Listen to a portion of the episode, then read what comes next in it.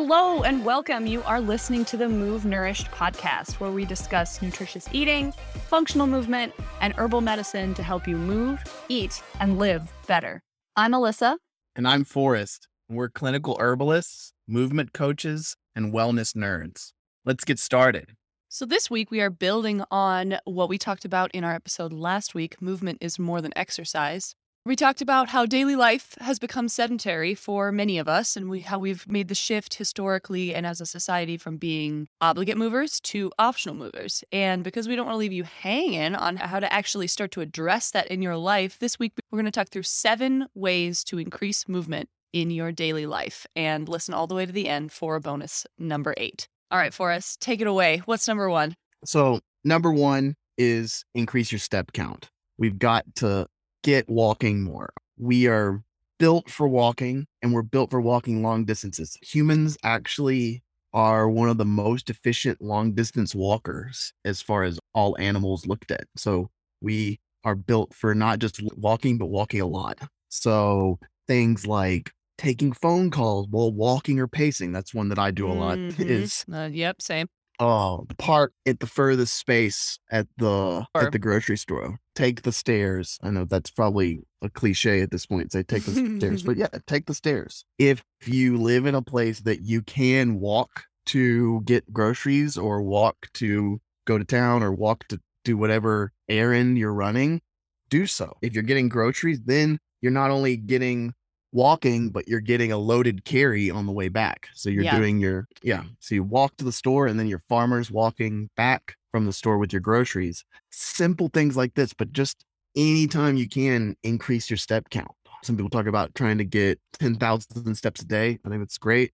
Get more than that though. You- That's just a number. That's just something to aim for. yeah. And I think it's really crucial, like for athletes, exercisers, don't let your conditioning programs eliminate your walking. It's because you're working on cycling or running or something like that doesn't take away the benefits that walking is going to give. So still include that. Include it in warm ups and cool downs, include it in daily life outside of your exercise programs, include things like hikes in nature are one of my favorite recovery conditioning sessions. If Mhm. you've been hitting it hard with circuit based work or with road work for running, cycling, swimming, whatever, then go for a nice hike. I think also what bears mentioning here is just to keep our recommendations as inclusive as possible. If walking is not within the realm of things that you have available to you for whatever reason, maybe you like if it doesn't feel safe to be out to do it outside, or you have a mobility restriction, or for whatever reason,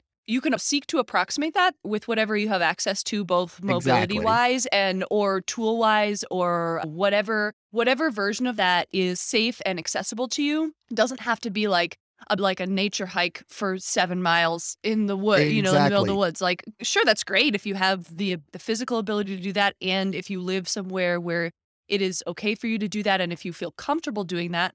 But you can also, if you have a mobility restriction, I often will give older clients with mobility restrictions those little pedal bikes where they can sit on the couch if they if maybe walking is not something that would be safe for them, or maybe there's a fall risk, something like that.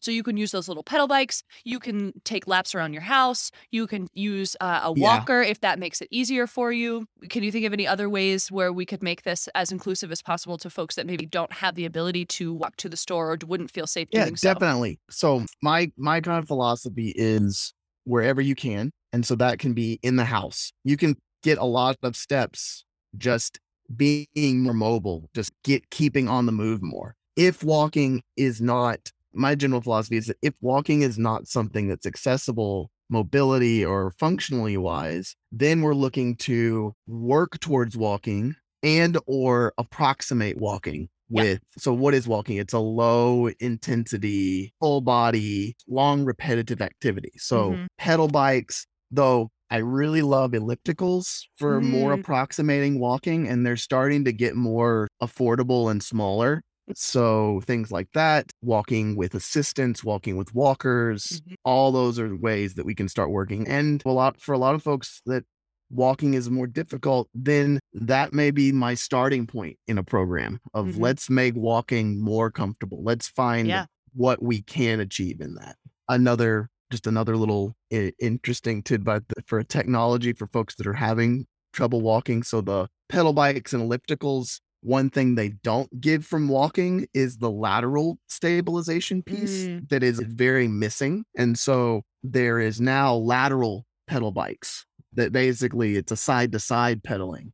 And that works on those lateral stability, which is a huge part of walking Yep. and what makes you feel more balanced. And so a Yep. lot of folks that I'm working with, I'm combining a traditional pedal bike or elliptical to get more of the endurance, but then that lateral will help with building balance and stability and standing and will also reduce a lot of knee strain that can come from if you're doing mainly pedal bikes. Yeah, great.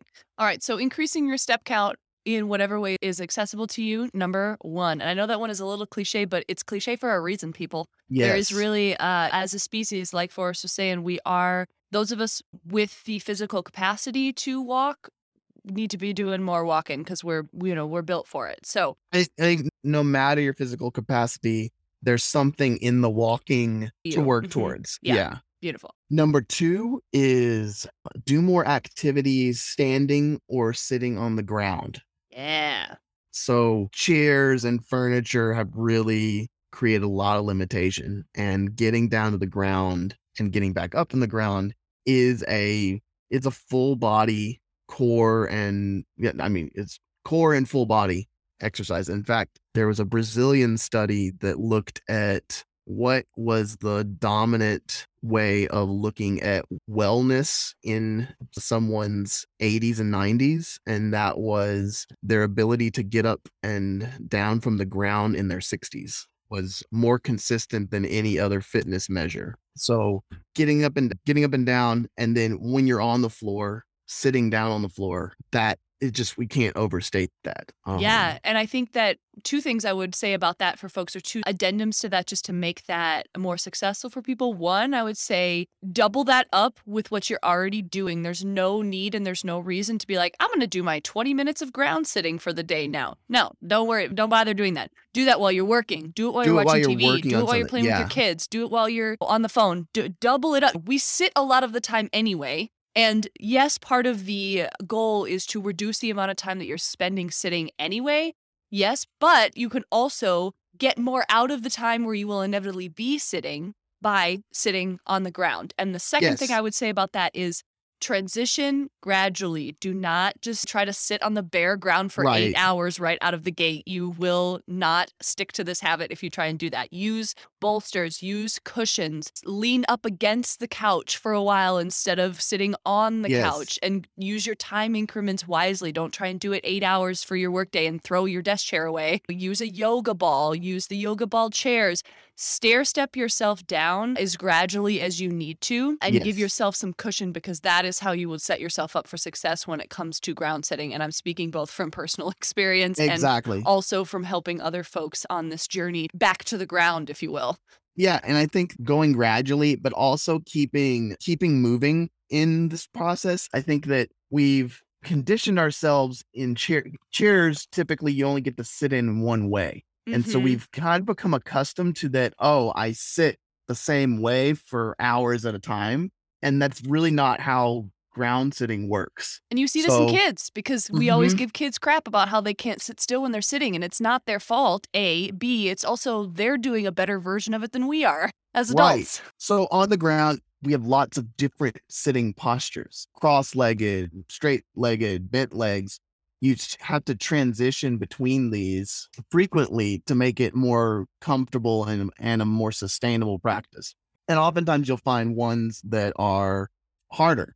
Maybe like kind of sitting back on your heels is a little bit harder because of knee mobility. Maybe uh, hamstring flexibility means that sitting with straight legs, it's really hard to do that without getting a lot of pull in your low back. And so those are, you kind of can tease at the ones that mhm, are or away harder and then move away from the ones that are harder and work on the ones that you're good at. And so you kind of can work through them in that process and you'll get better at the ones that are more challenging to you while also having a lot of other strategies. And then on the grander scheme, I think keeping moving just outside of just on the ground is just in your daily life. If you're working on emails, things like that, switch between sitting in a chair, standing, pacing, ground sitting, and back. And all of that will give a lot of movement potential. Mhm. You have five different postures you can sit on the floor, and you have some activities that you can easily do while on the floor that are work or leisure related.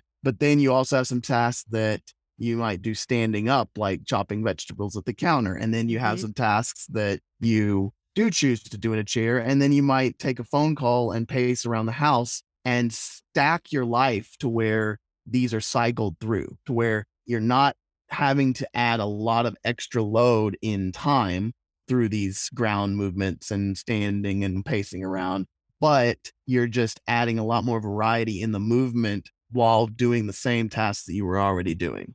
And you also will find, dear listener, that remembering to change positions when you're sitting on the floor is actually not that difficult because your body will tell you things will start to fall asleep or you'll be like, I got to change positions. And that's a great thing. That's a great thing for your body to be helping you remember to do because that says, we have squished this part of my body enough with these pressure deforming movements. Can we shift to a different position? And that, in and of itself, adds in little micro doses of movement every time you switch positions. And Every you're getting time you s- another little microdose of movement every time you have to then get up and down off the ground, which requires a lot more of you than getting up and down from a chair or a couch. Yes. And I think we'll be releasing some material in the near future with strategies for getting up and down from the Mhm. ground. I know it can be a very daunting task for a lot of folks, Mhm. but it is a task that I believe that a lot of people can find at least some spectrum of and is Totally worth it as a fitness goal. so worth it. Yeah. Mhm. Yep. Yeah. Absolutely. Do you want me to introduce our third one? Please. All right. So the third one is choose to avoid conveniences that reduce movement or the potential for movement where possible. And related to that, what you're going to try to do to help accomplish that is set up your space, your living space, your working space to optimize movement and to facilitate movement instead of minimizing it. So we talked about in last episode all of the modern conveniences that are really designed to decrease movements. And it's not that we don't leverage those for our benefits, but you can choose to not use those technologies to increase your daily movement. So Mhm. Choosing to chop your own vegetables for cooking instead of buying the like pre-shredded carrots or pre-chopped vegetables and things like that, this can be a really excellent thing.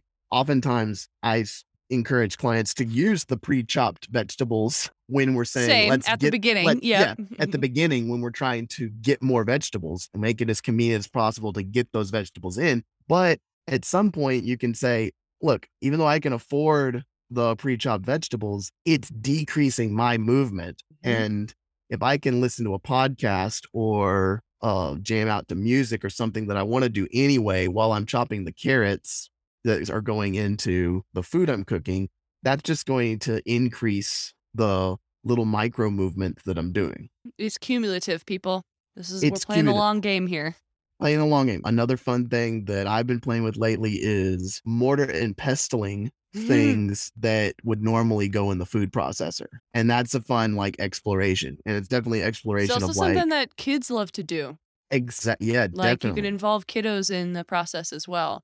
and you'll find some things like pesto that are like, oh, this is pretty easy to do in a mortar and pestle. And then you'll find some other things that you're like, mm, wow, Oh. our ancestors really wanted some of this hummus. And like they worked hard for this. they worked hard for this. yeah. Oh, And then as far as setting up your space to optimize movement, the the example that always comes to my mind is the Katy Bowman example of putting your most used kitchen items in the bottom cabinet or in a harder to reach cabinet Or a so that harder you reach have cabinet. to mm, do movement Mhm. for the things that you are going to be using most often. So your silverware, your favorite pan, whatever, your microwave, like you could stick that somewhere where it forces you to do a little bit of extra movement every time you want to use that. yeah, kind of the opposite of what we typically think of. We think, oh, Mhm. we need to organize the kitchen so that everything is like the most within reach. And some of this comes from like chef advice. Mm-hmm. Yeah, we, uh, because like, they're burning and turning and they're, they're trying to feed hundreds of people and very quickly. Yes. But in our home, like in the home environment, you're not burning and churning so much. And so you could actually afford to place the things kind of in the opposite spectrum. Place it in a way where you have to do some overhead reaching and standing on your tippy toes to reach to get one thing. And then you need to squat down to get something Mhm. else. And that's just going to add the movement nutrition that you're already going to get from preparing your own meals. Absolutely. Oh, one, one last little um like micro movement to get from reducing a convenience is shelling your own nuts. Oh dear. Oh, I encourage you to play with that. A- it will make you appreciate the the nutrients that are packed in those nuts. Sunflower you shell each one seeds and. Mhm. pistachios come to mind, which is also sort of a fun can be a fun sensory activity if you think about it as mm-hmm. well. It, it feels very primal. Yeah. All right, what's our next one Forrest? So number four is leverage household chores, yard work, and other things like that to work to optimize movement. So empower your need to do laundry and yard work as the opportunity to move more. Let's give them a couple of specific examples. So, yard work is pretty obvious, right? Raking the yard, weeding whatever, doing landscaping. If you don't have a yard and you live in an apartment or taking care of some houseplants or repotting something, doing something outside, volunteering in a community garden or having a community garden space or a plot somewhere. So yard work is fairly self-explanatory, I feel like, unless there's something that you that can think of that you would want to mention for folks. No, but I, but it's a great place to practice movement nutrients that you're working on, to practice Mm. squatting, hinging, any of the other movements that you're building up maybe in your supplemental exercise program. Yard work is a great time to play with those in real life a little bit. So, one way that we can also leverage household chores uh, in service of both our own health through more movement and planetary health is if you have things that can be air dried or that you dry on low, you can Mhm. hang them out on a drying rack. And it doesn't seem like much, but it adds up over time where you are, instead of just chucking them in the dryer, and dryers are one of the biggest sources of energy Right. in our households, period you can drying racks i think you can get them for 20 or 30 maybe 40 dollars online or you can very easily make one if you have any type of outdoor space and you're going to hang up your laundry and then you're going to have to take it down and fold it so you're reaching above your head you're squatting down potentially or hinging down to get the laundry out of the basket you're doing a unilateral carry or a front carry to get the basket in and out from outside so those are just a couple of examples of ways in which doing that is going to add more movement into your day movement. than just chucking things in the dryer. Also, use if you have a dishwasher, choosing to not use your dishwasher sometimes, especially Mm. choosing to hand wash dishes. Some of horror. us- the horror. Some of us are just hand washing dishes anyway. Yeah. So you already got that covered. But if you have a dishwasher, choose to just wash it by hand. If it's especially you didn't host anybody, it was just you or you and your partner eating dinner, then wash those dishes by hand. It'll save electricity and water immensely. Mhm. And it'll also give you a little bit of extra movement time. Mm, Especially if you have to put stuff up in a high place when you're done. like reach. Exactly. Yeah.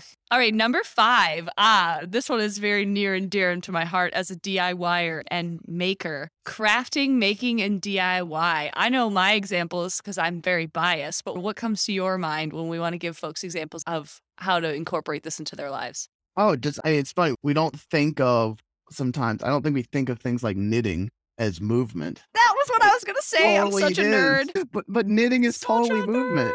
Alyssa's a much better knitter than me. I'm a I needle. mean- yeah, I I think we can say that. I appreciate that. I'm I, I enjoy needle felting. There's so many crafts that can be Mhm. done. Leather Woodworking, working, le- yeah. ice oh. sculptures. I don't care what you do. But you know, I think that I kind of because I'm the kind of person that differentiates things a lot. I oftentimes differentiate the like arts from arts and crafts from like things that are you get in just the creative flow and just kind of get to play with, which Mhm. create movement in one way that's really great. And then the things that are the slow crafting projects that take skill and effort and repetitive movement, like Right, knitting building and something, crocheting yeah. or building something where you're really working on it and you're working it with movement you're over time oh sculpture and Mhm. ceramics Mhm. painting all of these things are movement based and and or just diy projects for home improvement some folks like to do their own plumbing and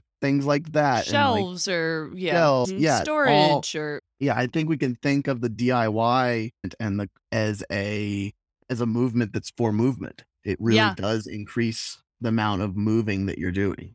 Yeah, and it's so satisfying to you somatically, and then it's also so satisfying on so many other levels to make something of your own and something that didn't exist before and then exists now. That's the ultimate act of creation. I just that I think everyone has access to Yeah, and and in I some way, shape, or form. and I don't think we should underestimate how much you know, when we talk about the ancestral movements, how much of that daily movement was in that kind of realm. The Mhm. crafting, making things realm was a big part of what we spent our time doing and how we spent our time moving. And so adding that in can be really beneficial. And there are benefits that we can start to look at in physiology. Mm. I've there's some studies looking at knitting for uh rotator cuff activation and Mm. stabilization. And so Mhm. actually now kind of my go-to whereas I was looking at what can I do? I use walking or pedal bikes or things like that to get that low level low level movement stimulation to the lower body for knee and hip problems. I thought hand bikes don't really do the same thing for the shoulder. They don't get the rotator cuff activated. What do we do for folks that like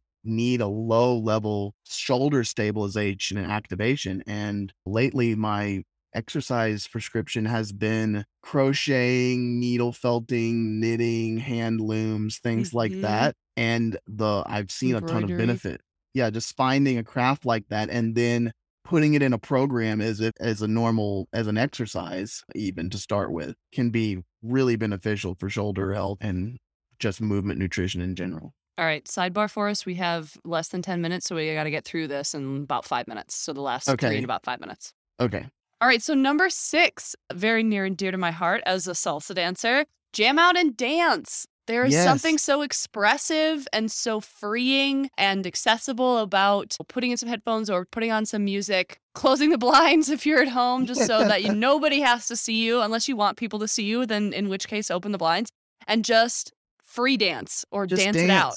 Dance, move. Yeah, I, I think that it's a wonderful way of increasing movement.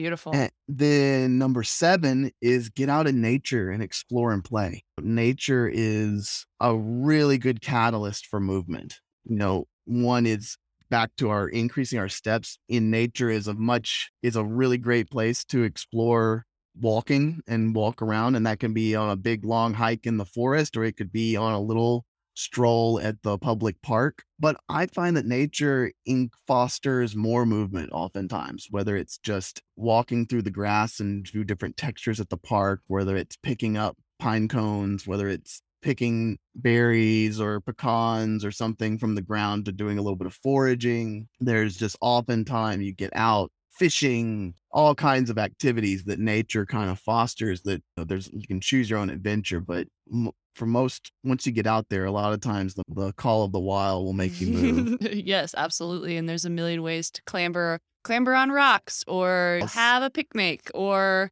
yeah, there's just walk in you're the creek compounding benefits at that point as well because you are getting out in nature and you're doing what some people would forest bathing, right? Like it's a very fan- like Exactly. it's kind of a fancy term for this that's got some research on it now. Like you're compounding the added movement, which is good in and of itself, with movement in nature, which is a gajillion times supercharged, if you will. yeah there's there's tons of benefits from just the you get out in nature there's there's been studies on the green light that is Mm. filtered through trees through tree leaves that's shown that it increases perceived energy levels decreases pain decreases inflammation there's been studies on the terpenes released by trees and so basically the smell of, of, of the woods or of a park that that also decreases inflammation, increases serotonin levels, decreases pain. So basically, like there is You can't go wrong, is what we're saying. There is you can't go can't wrong go wrong with getting out in nature. Mhm. And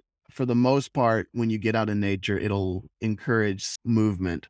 And I encourage you just to follow that and see where it leads. All right, that's our seven. But because we love you, Forrest has a bonus for you. I do have a bonus number eight. What's our bonus number eight? Bonus eight is scavenger hunt for wild movement nutrients. What So, do you mean this- by wild movement nutrients, Forrest? So when you think about wild movement nutrients, you think about, okay, let's think the twist. So we you twist to look behind you. You can do it right now. It's just kind of like twist your spine so that you can look completely behind you. And we Mhm. can think of that as like that's a natural move. Now we can think of a convenience that has eliminated that movement, which is the little cameras, that cameras. help you back up. And so Mhm. now you just look at the existence. camera and you don't have to Mhm. twist to back up. So then you go to yoga class or movement class and you get the twist because we need the twist. and you're you do it. artificially adding back in this movement nutrient that you Yes, could that you could in your real also get in real life as a wild nutrient. So like Mhm. the wild twist is like take oh I can take my twist from yoga class and I can use that to back up instead of my rear view camera, Mhm. or I can use my finding the wild movement nutrients can go in all of the seven we just went through. It's like oh I can use my hinge to pick up my laundry basket. Oh Mhm. I can squat down using my squat mechanics that I was learning in my program. I can use that now when I'm gardening. So it's just taking all of these movements that you work on in exercise or in a movement program and saying, okay, how can I find this in the wild? How can a I scavenger it, hunt. Yep. How can I go on, or go on a, uh hike or a walk in the park and say, okay, I'm going to find all of the all, all of a certain amount of movements. I'm going to hinge to pick something up. I'm going to squat down to look at something. I'm going to pick up a rock and lift it above my head in an overhead press. I'm going to jump. You can, there's lots of movement nutrients, but you can come up with a list of the ones you want to play with and you can find them like a scavenger hunt on your outing. Absolutely. And that can be really fun.